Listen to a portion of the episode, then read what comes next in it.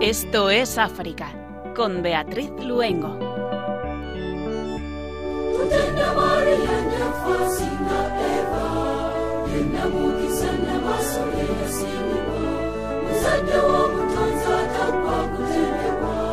Muy buenas tardes a nuestros queridos oyentes. Les saludamos cordialmente en este jueves Javier Pérez en el control de sonido, nuestro colaborador Pedro Calasanz y Beatriz Luengo, quien les habla. Muy buenas tardes, Pedro, a ti también.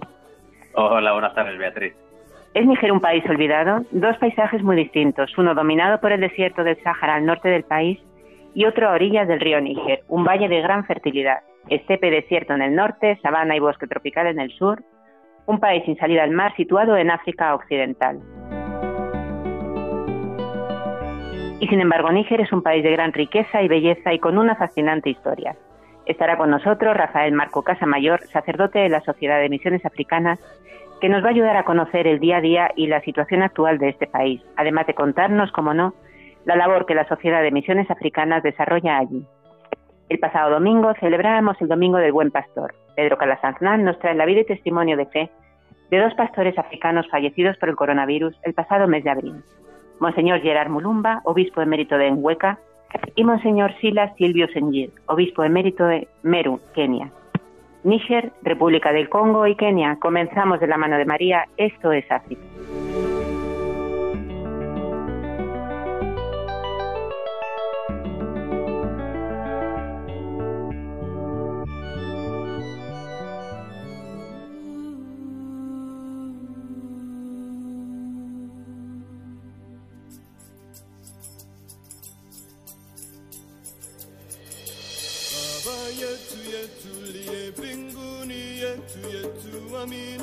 Comenzamos en Costa de Marfil, Jornada Nacional de los Presos para por una mayor humanización de las cárceles.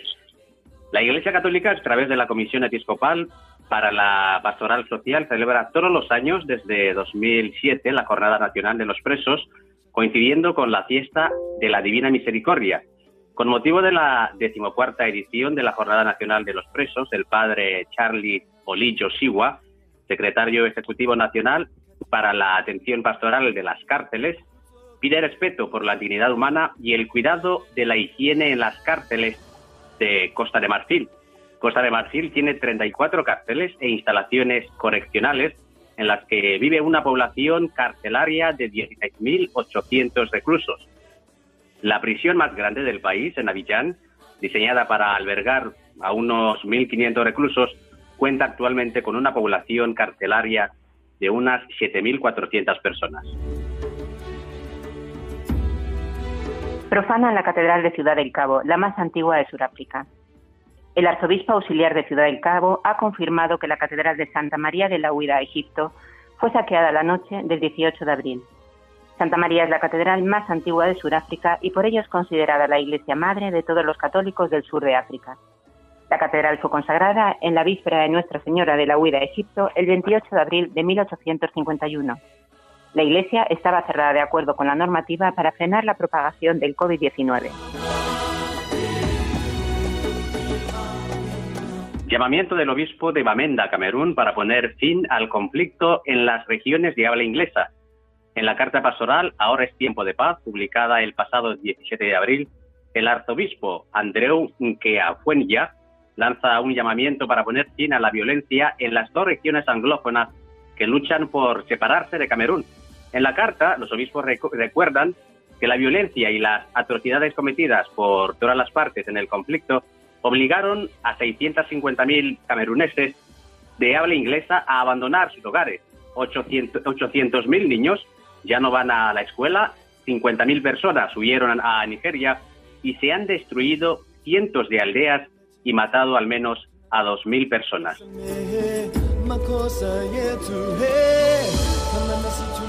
África rebasa los cuarenta mil casos de coronavirus y se acerca a los mil setecientos fallecidos. Este es el último balance emitido por los Centros de Control de Enfermedades de la Unión Africana. Por regiones, el norte de África sigue siendo la más afectada con diferencia. Argelia, Egipto y Marruecos son los países más afectados. El oeste del continente es la segunda región más afectada, Nigeria en particular, con dos mil setecientos ochenta casos y sesenta y ocho fallecidos. Guinea, Costa de Marfil y Senegal registran más de mil casos. Lesoto es el único país que queda sin casos después de que el presidente de Comores, Asalia Asumani, confirmara el primer caso de COVID diecinueve en la nación. Y terminamos en Angola. En tiempos de sufrimiento por el COVID diecinueve, la Iglesia está cerca de los fieles a través de la radio, según palabras del padre Angelo Besonzoni, misionero de la Sociedad de Misiones Africanas, quien subraya el hecho de que hoy, a pesar de la distancia que impone la pandemia, la Iglesia sigue estando realmente abierta y cercana a todos los fieles. No todos los fieles tienen televisión y muy pocos tienen electricidad, pero todos tienen radio. Y esto les permite estar en, en comunión con la familia de creyentes que rezan, comparten y acogen la bendición de nuestro Señor en este difícil momento de distancia y privación. En Angola, los efectos de la cuarentena impuesta por el gobierno se hacen sentir y agravan la situación económica de muchas familias. En este momento de sufrimiento, la Iglesia se estrecha alrededor de sus hijos, ha dicho el sacerdote.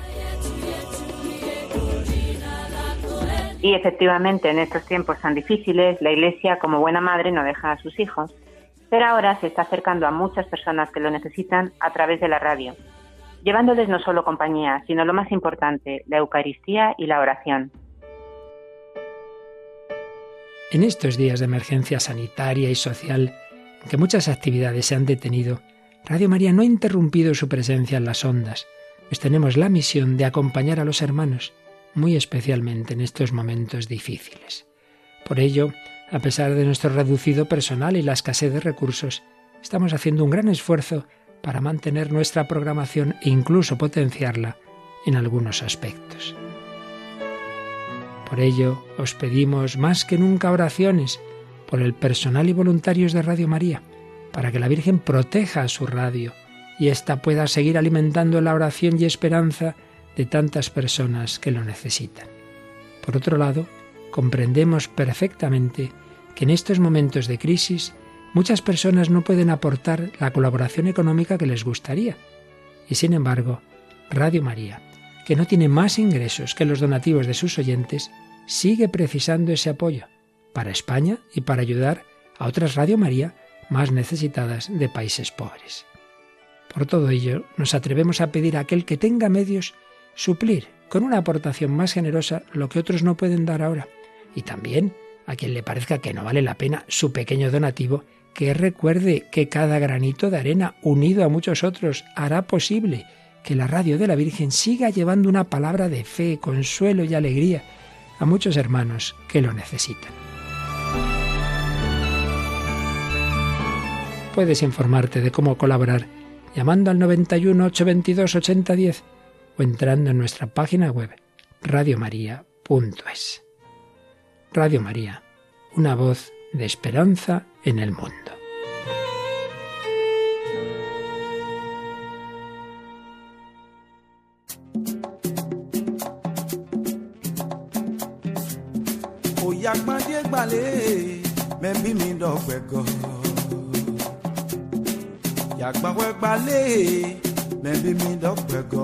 Èèyàn kan pàfọ̀ yàgbọ́n fígbà. Bẹ́ẹ̀ni tó gbòjò.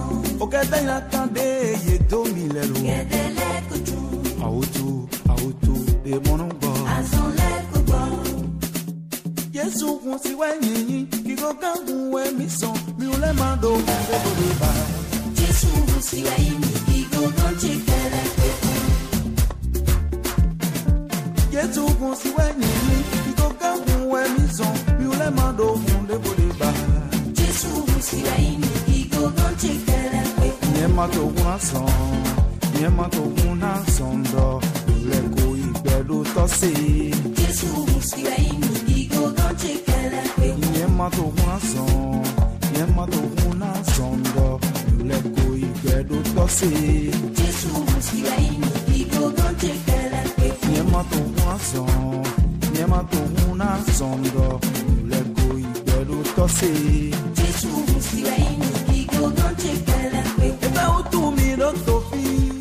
La República del Níger es un país de África Occidental. Para que nuestros oyentes se sitúen un poquito geográficamente y puedan conocer a sus vecinos, tiene fronteras al sur con Nigeria y Benín, al oeste con Burkina Faso y Malí, al norte con Argelia y Libia y al este con Chad.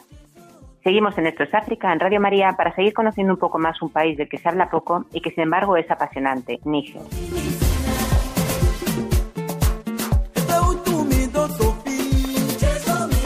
La Sociedad de Misiones Africanas es un instituto religioso fundado en mil ochocientos cincuenta y seis en Francia y que desde mil novecientos treinta y uno trabaja en Níger. Nació para acompañar en el camino de la vida y de la fe en Cristo a los más pobres de África. Este es su carisma, la primera evangelización. Es una familia de sacerdotes, misioneros y seglares presentes en los lugares más abandonados para compartir con sencillez y humildad lo que son y lo que tienen con los hermanos africanos. Quieren que todos los hombres y mujeres vivan con dignidad porque todos somos hijos de Dios. Hace ya más o menos dos años estuvo con nosotros el padre Rafael Marco Casamayor. Entonces nos dejó una frase que a mí particularmente me encantó, ¿no?, y que definía un poco esa relación con África, que decía: África configura a las personas que se dejan abrazar por ella totalmente de otra manera. El padre Rafael Marco Casamayor nació en Sádava, Zaragoza, y es sacerdote de la Sociedad de Misiones Africanas. Trabajó durante nada menos que cuarenta años en Benín y desde dos mil diez hasta dos mil trece en Níger, donde vivió, entre otras muchas cosas, las revueltas árabes y donde su trabajo se centró en la mejora de las condiciones sociales de las comunidades enteras al oeste de Níger. Estuvo en nuestro país como superior del distrito de la Sociedad de Misiones Africanas en España y posteriormente, a primeros de diciembre de dos mil diecinueve, regresó a Níger. Muy buenas tardes, padre Rafael. Buenas tardes, Beatriz. Estamos encantados de tenerles otra vez, de tenerlo otra vez con nosotros aquí en Esto es África. Níger siempre es un país que nos presentan como rodeado de peligros y esto es lo que nos llega a través de los medios de comunicación. Pero cuéntenos cómo es Níger. Bueno, Níger es un país muy grande, inmenso. Es casi tres veces España. Es un país donde, bueno, sobre todo es desierto. Las tres cuartas partes o más, con unos veinte, veinticinco millones de habitantes, es musulmán, eh, la mayor parte de la población, pero hay co- co- pequeñas comunidades cristianas que no sé, representarán un uno por ciento, no sé si llegará, de la población. Se habla de unos veinte mil cristianos, católicos. Sí, es un país muy pobre. En las estadísticas, pues, suele salir como el más pobre del planeta. Y se nota, desde luego. ¿Cuál es en estos momentos la presencia de la Sociedad de Misiones Africanas en este país? La Sociedad de Misiones Africanas fue la que empezó la evangelización en toda esta parte de África Occidental, empezó en Benín, y poco a poco se fue extendiendo por todos esos países y hasta Níger. Allí, lo que es la catedral hoy de, de, de Niamey, pues se construyó una iglesia ya en mil novecientos tres. Lo que pasa que después de Roma atribuyeron esa, esa zona de Níger y parte de Burkina, la parte oriental, a los padres redentoristas en los años mil novecientos cuarenta aproximadamente. Entonces, los padres de la S M A se retiraron hacia el Benín y Togo. Entonces, eh, después volvieron en, en los años mil novecientos setenta aproximadamente, sí. Y hoy, pues, siguen, estamos actualmente seis padres de la S M A allí en En, en zonas de primera evangelización, sí. Es allí, además, donde donde eh, estos ratas secuestraron a nuestro compañero Pierluigi, y va a hacer ahora pronto mmm, dos años. Hablaba del secuestro del padre Giuseppe Maccalli, ¿no? El padre Pierluigi Maccalli, sí. Ajá, Pierluigi Maccalli, sí, efectivamente. Eh, ¿Padre? Sí. Oh, buenas tardes una vez más. Mira, Yo eh, soy de, de Guinea y estoy viendo una, una cosa interesante. En Guinea somos, eh, por ejemplo, el noventa y cinco por ciento de, de habitantes es cató- somos católicos, ¿no? Y sí, algo bastante diferente a, a Níger, donde el noventa y ocho por ciento pues sí. de la población pro- practica es, la, la fe islámica. Musulmán. Quiero saber que nos explique un poquito eh, cómo es la relación entre las comunidades eh, religiosas, eh, católicas, cómo es la relación también entre las diferentes religiones eh, en, en Níger en la actualidad. Sí, eh, la, a ver, la sociedad es eh, musulmana, eh, y hay pequeñas comunidades. Una, una parte viene de gente de, o de Burkina o de Benín o de Togo, pero des, ha, han surgido comunidades autóctonas tanto en la, entre los Hausas, que es, una, es la población más importante, y luego en la, eh, de los Gurmanches, es allí donde estaba el padre Pierluigi, y también entre los Songhai. Yo estuve trabajando en, durante tres años hasta que tuvimos que salir eh, entera, donde tuvimos que salir. Las relaciones han sido hasta, hasta hace poco muy buenas. El Níger es un país laico. En la Constitución consta como un país laico, donde todas las creencias tienen, tienen cabida. Y el obispo, el arzobispo de Niamey, forma parte de los eh, consultores del presidente de la República, con el gran imán y algunos personajes así. Lo que pasa es que, sobre todo, desde el, eh, aquella la matanza que hubo de Charlie Hebdo en dos mil quince, eh, hubo una manifestación en contra, porque el presidente había ido a París, a participar en la manifestación de París, y hubo una, una revuelta de jóvenes que se convirtió prácticamente en, un, en una actitud vandálica contra eh, todo lo que era occidental y sobre todo los templos protestantes y las iglesias católicas. Esto fue el quince, dieciséis, diecisiete de, de enero de dos mil quince. Sí, yo no estaba entonces en, en Níger, pero llegué al día siguiente, aquello fue tremendo. A partir de ahí la, la relación cambia.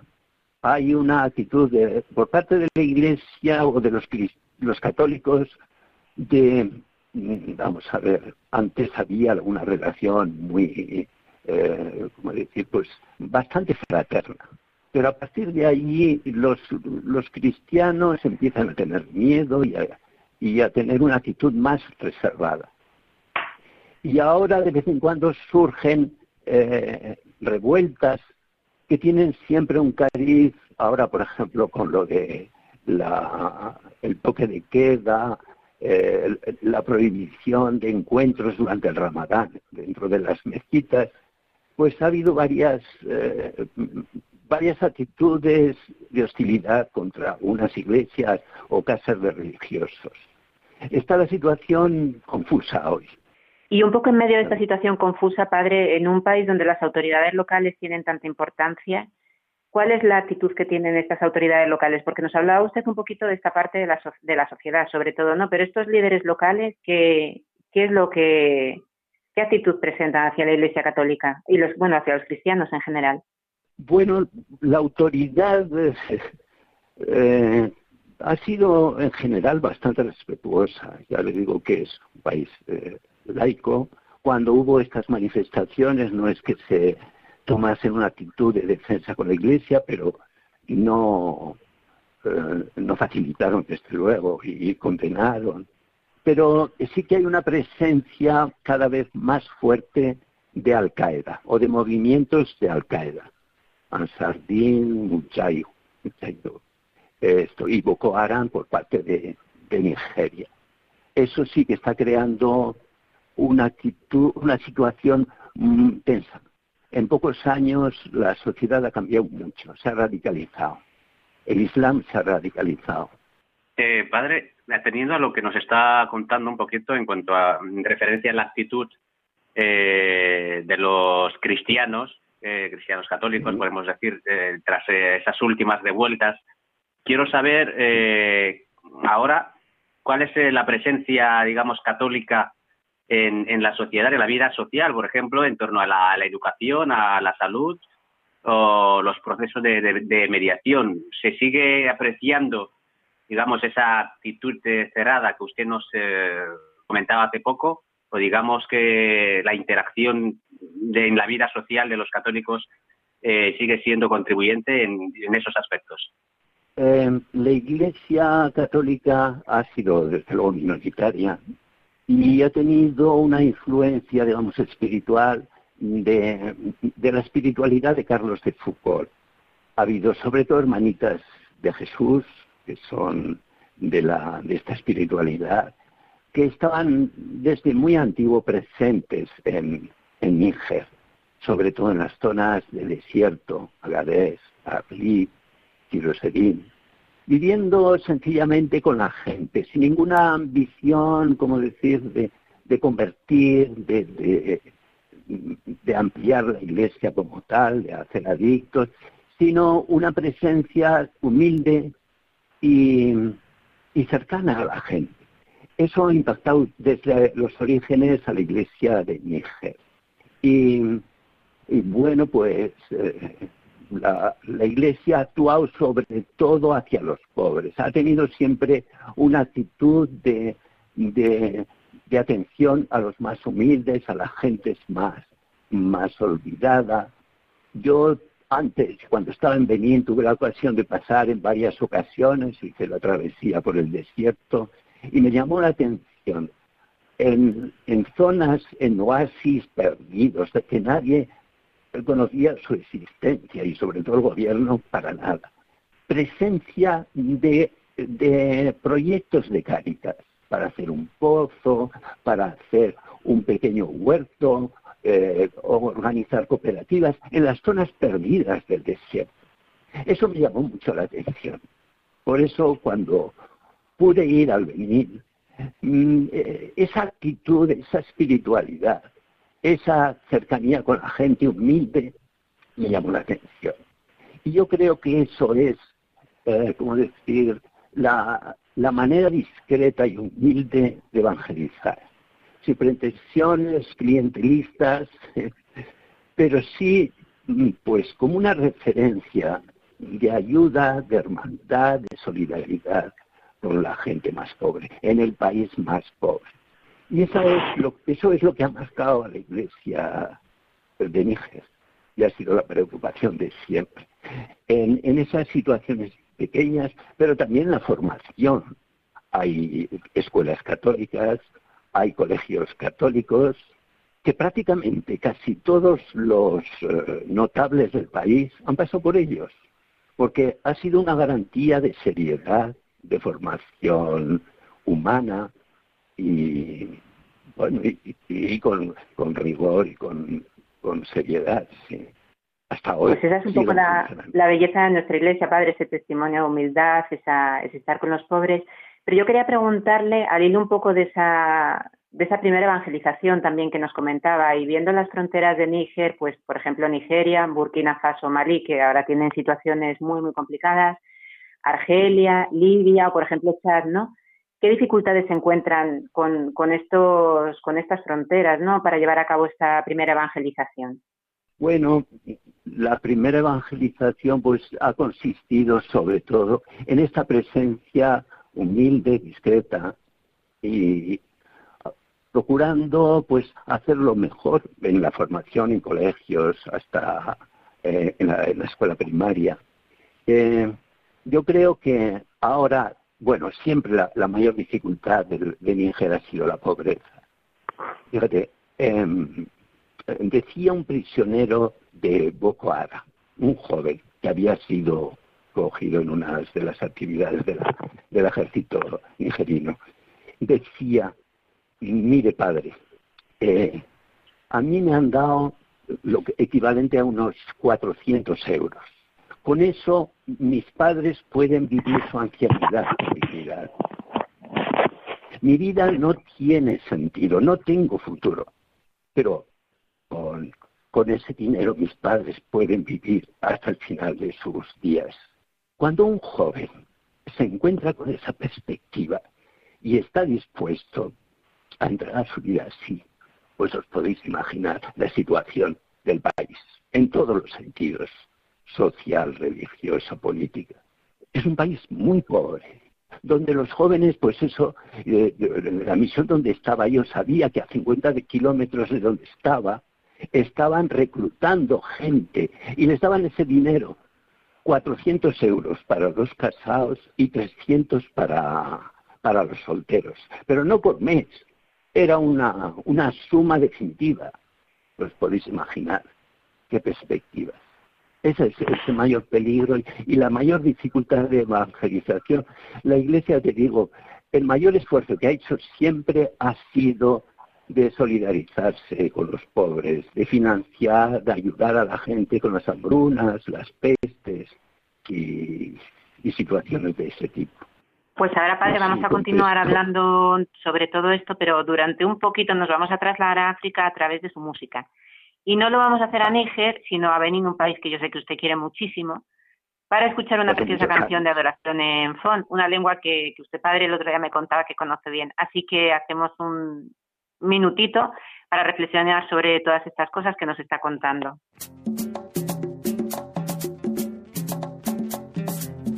Oya gbadie gbale me bi mi do pego ya gban we gbale me bi mi do pego eyan kan pa fo ya gban fligba emi to kojo o ke tan la tan de ye to mi le ro ye de le kojo auto auto de monongo azon le kojo yesu kun si we yin ki go kan kun we mi son mi o le ma do se bo de ba yesu kun si we yin. Y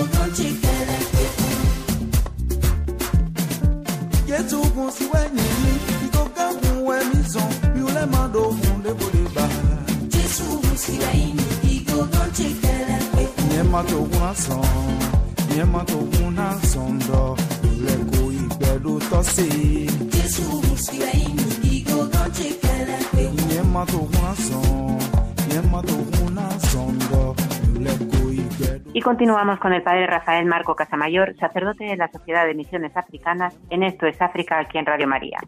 Muy buenas tardes otra vez, padre. Muy buenas tardes. A primeros del dos mil diecinueve vuelve a Níger. ¿A qué parte de Níger exactamente? Cuéntenos un poquito cómo es esta zona del país donde está. Pues voy a Gaya. Gaya es una pequeña ciudad de unos treinta o cuarenta mil habitantes que está a orillas del, del río Níger. Y enfrente está el Benín, con una ciudad que se llama Malanville. Eh, se ven, se ven están eh, muy cerca una de otra, solo tienen el río en medio. Esa, toda esa zona, la región de Malanville, la región de Gaya y otra parte de Nigeria, forma parte de, de un pueblo, el pueblo Dendi. Esta palabra Dendi correspondía en tiempos a una parte del imperio Songhai. Bueno, el origen de, de, este, de este pueblo, Dendi, que forma parte, parte de Nigeria, Benín y Níger, eh, viene de un pueblo antiguo, el pueblo Chenga, que según la leyenda eh, viene del norte de África, que cuando el profeta eh, Mohamed pues eh, inició su, su, su vida espiritual, eh, este pueblo se sintió perseguido y durante mucho tiempo eh, eh, se refugió en, en la parte esta de, de Yemen y después atravesó el Mar Rojo, atravesó todo el desierto y fue a parar allí donde, donde vive. Hoy es el pueblo Chenga. Se situó allí y cuando el imperio Songhai fue, bueno, prácticamente destruido, parte de, ese, de, de, de los nobles se refugiaron allí donde estaba este pueblo. Y hubo una simbiosis entre ellos. Eh, los Chenga aceptaron la lengua Songhai y la autoridad política, pero la autoridad eh, religiosa, La, la propiedad de la tierra, las, las celebraciones, etcétera, eh, se mantuvieron en manos de los Chenga. Esto se habla del siglo diecisiete, aproximadamente diecisiete, dieciocho, donde hay esta simbiosis. Eh, esto, y una de las ciudades pues es Gaya, enfrente Malanville, y, y en Nigeria está Kamba. Bueno, Gaya eh, pues ya te digo, es una ciudad fronteriza. Curiosamente, es allí donde, bueno, hay una pequeña comunidad cristiana, con alguna gente del Benín, pero también con, con autóctonos, con yermas o songais. Eh, padre, hablando un poquito sobre esta, esta comunidad, esta comunidad cristiana de, de, de Gaya, no sé si nos puedes eh, explicar un poquito cómo es, eh, un poquito por dentro, cómo son las actividades eh, en esa comunidad, cuáles son las peculiaridades que le hacen diferente al resto de comunidades, eh, por ejemplo, cristianas que puede haber en, en Níger. Sí, esto, Gaya es una ciudad también comercial, entonces hay gente que viene tanto de, eh, de Nigeria como de Benín, y muchos o varios, varios son cristianos, son católicos. Entonces esta comunidad cristiana es muy, como muy multiétnica. Hay gente de Nigeria, de Benín y de, de algunos vienen de Burkina, pero sobre todo de, de, de Níger. Y una particularidad es que hay dos, dos centros de formación de enfermería que, donde vienen sobre todo jóvenes de, de Benín. Sí, yo había escrito un pequeño artículo un poco en referencia a este grupo. Son alrededor de mil, de mil jóvenes. Y muchos de ellos, claro, son cristianos y participan, forman parte de esta comunidad. Entonces, las misas, allí en las misas, cuando nos reunimos, por ejemplo, unas, no sé, dos, entre doscientas, trescientas personas, muchos jóvenes, casi todos de, del Benín, y allí se canta, pues, en, eh, en yerma, se canta en fon, o, o las celebraciones, las traducciones también, va en lengua, tanto el yerma como fon, francés y, bueno, inglés también. Eh, muy polifacética. ¿Has, ¿Has aprendido alguna lengua, padre? Bueno, estudié el fon, que es cuando empecé en Benín, después estudié el baribá, y ahora estoy, estoy con el songhai. Songhai es la, Songhai o yerma, y aquí, bueno, es eh, dentro del pueblo Dendi es Songhai, pero bueno, es un dialecto Songhai. Eso es lo que estoy aprendiendo ahora. Padre, el veintiuno de abril apareció un, un artículo en O M Press, el que comentaba usted antes, ¿no?, sobre de Níger, y hablaba, bueno, el, el artículo se titulaba Ser un estudiante beninés en Níger. En él hablaba sí. de los estudiantes benineses, precisamente, que van a estudiar a, a Gaya. Cuéntenos quiénes son sí. estos estudiantes y por qué van tantos estudiantes allí, porque según cifras, Benín, económicamente, socialmente, parece que está mejor que Níger, ¿no? ¿Por qué tantos estudiantes se desplazan a, a Gaya? Bastante así? Mejor. Sí, es extraño, es curioso, me llamó mucho la atención, porque el nivel también, el nivel escolar, es más alto en Benín que en Níger. Pues aquí eh, fue un beninés, un médico beninés, el que eh, pues eh, inició, vamos, creó uno de los centros. Y, y es allí donde está la mayor parte de los estudiantes. Bueno, eh, resulta que en Benín hubo una remodelación de los estudios de medicina y, y ha acogido a muchos jóvenes que no han podido insertarse en, en, la, en los, nuevos, eh, los nuevos proyectos eh, educativos de, de, del Benín. Entonces, muchos de ellos, de los que están allí en, en Gaya, Eh, no han logrado meterse en ese proyecto nuevo de formación. Entonces, hay, hacen unos exámenes, este médico beninés instalado en Gaya, eh, y bueno, si, si en Benín exigen una nota muy alta, aquí les pasan un examen de prueba y se lo aprueban, los aceptan.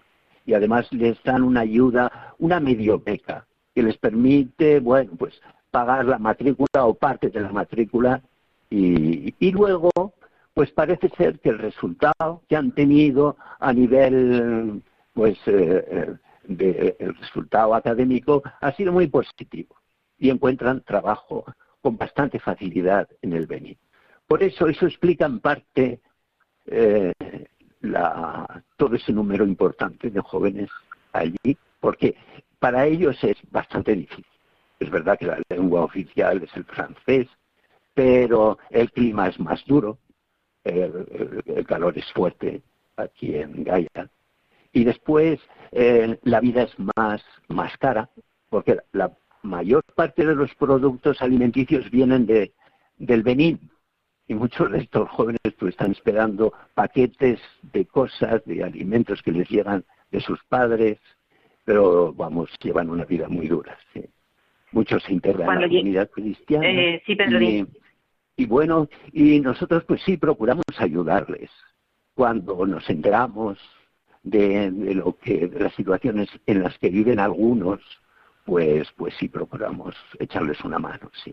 Además, pues eh, participan en la vida de la comunidad, en las en, en la vida de las comunidades de base. Estamos organizados así por comunidades de base y, y bueno, pues dentro de nuestras posibilidades les ayudamos. Padre, cuando vuelve a Níger después de unos años, ¿qué cambios ha encontrado? Por un lado, sobre todo, ¿cuáles son los principales retos o problemas que con que se ha encontrado que tiene que afrontar ahora Níger? Bueno, pues está como una amenaza la, pues la, nuestro compañero que está secuestrado. Eh, es un es un problema. Hay una radicalización del Islam en esa zona muy grande. Se nota en la manera de vestirse de las jóvenes escolares, niñas, que van con esos eh, no, esas mantos que parecen más que que les, les cubren todo el cuerpo, apenas si se les ve la cara. Eh, eso se ha notado mucho en pocos años. Dicen que mm, después de la derrota de Al-Qaeda en Asia, se han trasladado a los países del Sahel. Uh-huh. Y eso sí que se nota mucho. La actitud que antes era fraterna, yo las relaciones que, que había tenido, eh, sobre todo entera, habían sido muy cercanas, no había ningún complejo y, y nos visitábamos con frecuencia, ayudábamos nosotros tanto a unos como a otros, pero hoy la, la, la situación es, eh, es de una cierta desconfianza, sí. Eso es lo que más duele, sí. Esta, esta presencia yihadista y que, que ha perturbado mucho a la población. Eh, al venir, pasé por Niamey, estuve despidiéndome del obispo y me hablaba de, del miedo que se tiene actualmente a la hambruna que amenaza.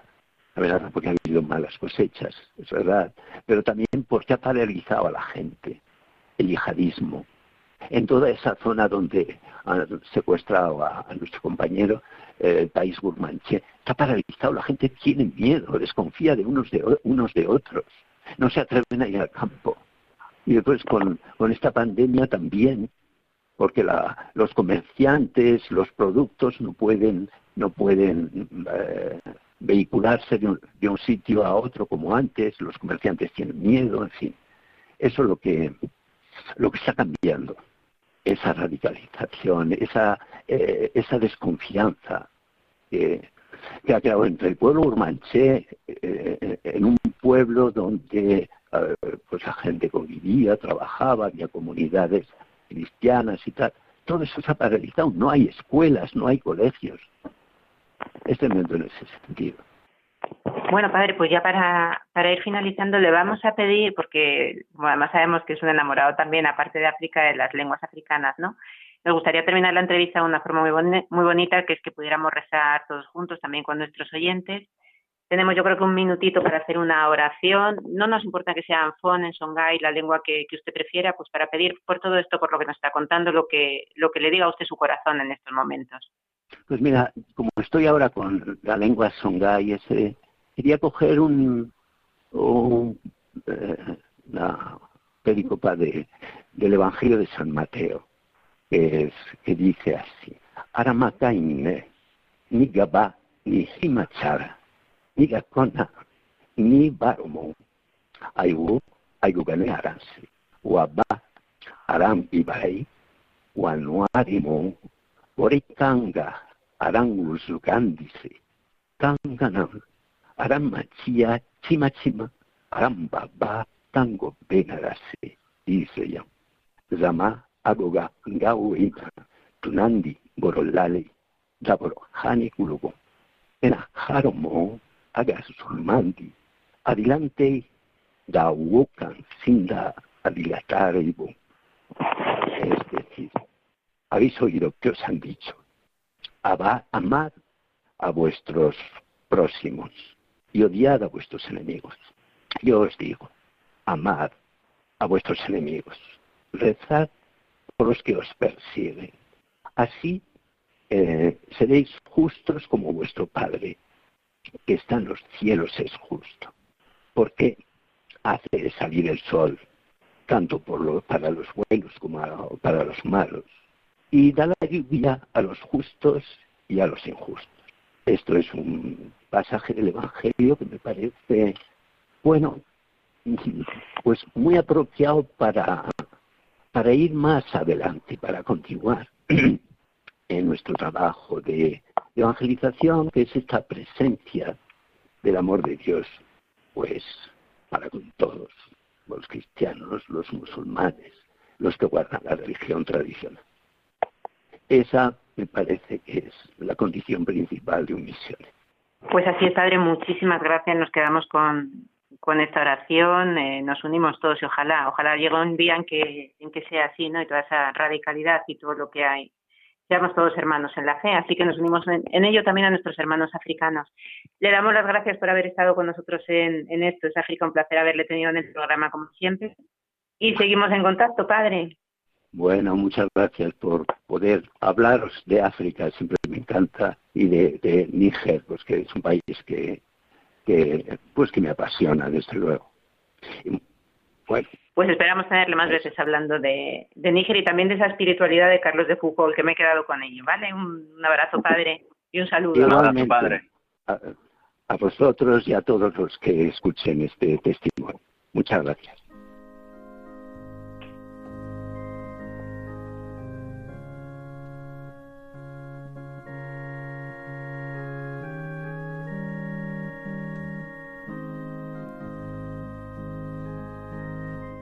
Continuamos en Esto es África, aquí en Radio María, y después de conocer un poquito más de cerca Níger a través del padre Rafael, vamos a hablar, de, vamos a compartir con todos ustedes otras dos historias eh, sobre pastores africanos que lamentablemente hemos perdido a raíz de esta pandemia, la pandemia del coronavirus, que está dejando por ahora más de cuarenta mil contagios en todo el continente africano.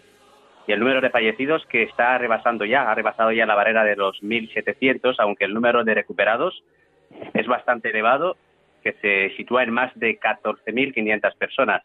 Pues entre los fallecidos por, por esta enfermedad del coronavirus, queremos contarte vuestras historias de estos dos obispos. El primero es Monseñor Gerard, Gerard Mulumba, que era obispo emérito de Mweka, en la República Democrática del Congo. Estuvo al frente de esta diócesis durante veintiocho años. En una entrevista hemos oído rescatar un fragmento que concedió a un medio local eh, en el mes de marzo de este mismo año. Explicaba la importancia de, de, de formar a las personas eh, en los trabajos eh, pastorales para que sean capaces de transformar la sociedad desde, desde la cultura. En la pastoral, il y a tout ce que j'avais dit ici, qu'on aurait bien voulu faire au niveau de l'inculturation. Il y a beaucoup de domaines où on aurait pris le temps de réfléchir sur... Monseñor Gerard Mulumba fue ordenado sacerdote en el año mil novecientos sesenta y siete. Un alumno suyo lamentaba su pérdida en, un, en su cuenta de Twitter, diciendo que, eh, que es la persona que le inculcó el amor por las ciencias sociales cuando eh, fue su profesor de sociología. Y el que fuera obispo emérito de, de Mweka falleció a la edad de ochenta y dos años el pasado quince de abril por coronavirus, coronavirus como, como decimos, después de que fuera ingresado en una clínica de la capital, en Kinshasa, varios días antes, después de dar positivo eh, en el test de coronavirus. El segundo obispo, cuya historia también te vamos a compartir, falleció eh, recientemente a consecuencia de esta enfermedad, es Monseñor Eh, eh, Silas Silvius, obispo emérito de Meru, eso en Kenia. Tenía noventa y un años y se encontraba ya, había fijado ya su domicilio, su residencia en Turín, Italia. El secretario general de los misioneros de la Consolata recogía eh, lo siguiente en un comunicado. El obispo Silas fue llevado al hospital Rivoli debido a una infección por el COVID diecinueve, donde falleció. De esa manera dieron a conocer pues a, a todos sus amigos y compañeros eh, la noticia de su fallecimiento. Fue el pasado martes veintiocho de abril. Silas nació en mil novecientos veintiocho en Meru, al oeste de Kenia. Fue ordenado sacerdote en, en diciembre de mil novecientos cincuenta y cinco y en el año mil novecientos setenta y seis le nombraron obispo de Meru, cargo que desempeñó durante veintiocho años hasta su retirada en dos mil cuatro. Monseñor Silas dedicó su servicio al bienestar de su comunidad. La anécdota o la historia más car característica que predomina un poquito su, su carrera es el papel fundamental que tuvo en la vida de una familia de seis hermanos que habían sido abandonados por su padre, eh, que les dejó al borde de la miseria. Pues el obispo Silas se encargó de todos los hermanos, de toda la familia, atendiéndoles en todas sus eh, necesidades. Por otro lado, también eh, seguimos eh, pendientes de, del estado de salud Del, de, del arzobispo de Ouagadougou, el cardenal eh, Philip eh, Nakelentuba, quien recientemente también ha sido dado de alta en una clínica de la capital de Burkina Faso tras eh, dar ese positivo en la prueba de, de COVID diecinueve. Por eso desde, desde este programa, desde el programa Esto es África, pues queríamos eh, recordarles de una manera especial, mientras que vamos deseando eh, que todo esto, que toda esa pandemia acabe lo antes posible.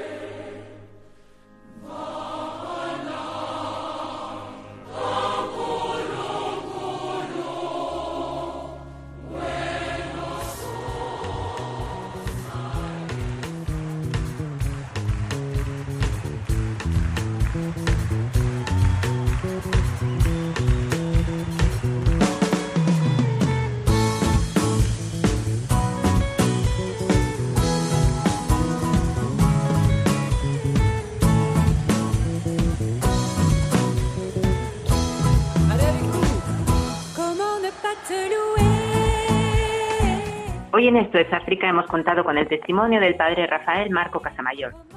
Con él hemos hablado sobre Níger, la presencia de nuestra iglesia en un país donde la comunidad católica tiene una presencia casi minúscula. Él nos comentaba en torno al uno por ciento, sobre las relaciones actuales entre cristianos y musulmanes, pero también nos hemos acercado a Gaya, la localidad donde él vive actualmente. Nos ha hablado de los orígenes y un poco de la historia de la etnia Dendi y de los jóvenes benineses que estudian en Gaya, sus problemas y sus ilusiones también sobre los retos, ¿no?, que un poco que se ha encontrado con respecto a la radicalización de, del Islam y también de los futuros problemas que pueda haber de hambruna. Y hemos querido también recordar a dos pastores africanos fallecidos el pasado mes por causa del coronavirus, Monseñor Gerard Mulumba, obispo emérito de Mweka, de República Democrática del Congo, y Monseñor Silas Silvius Njiru, obispo emérito de Meru, Kenia. Esperamos que estén ya disfrutando del rostro de su amado Cristo.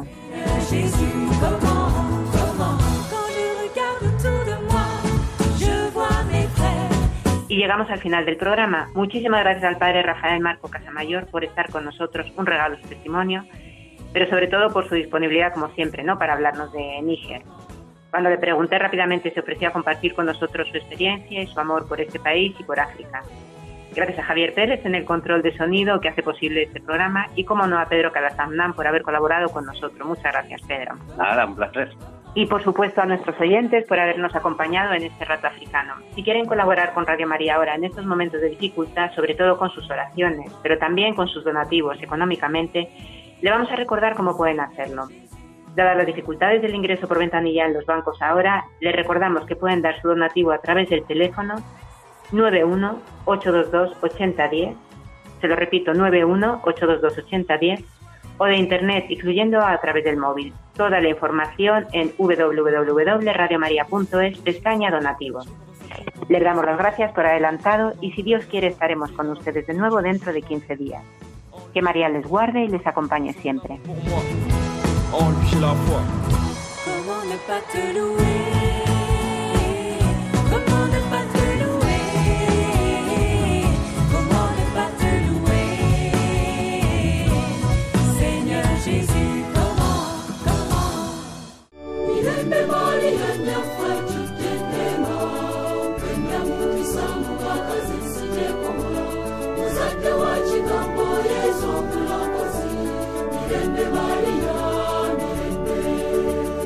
Esto es África, con Beatriz Luengo.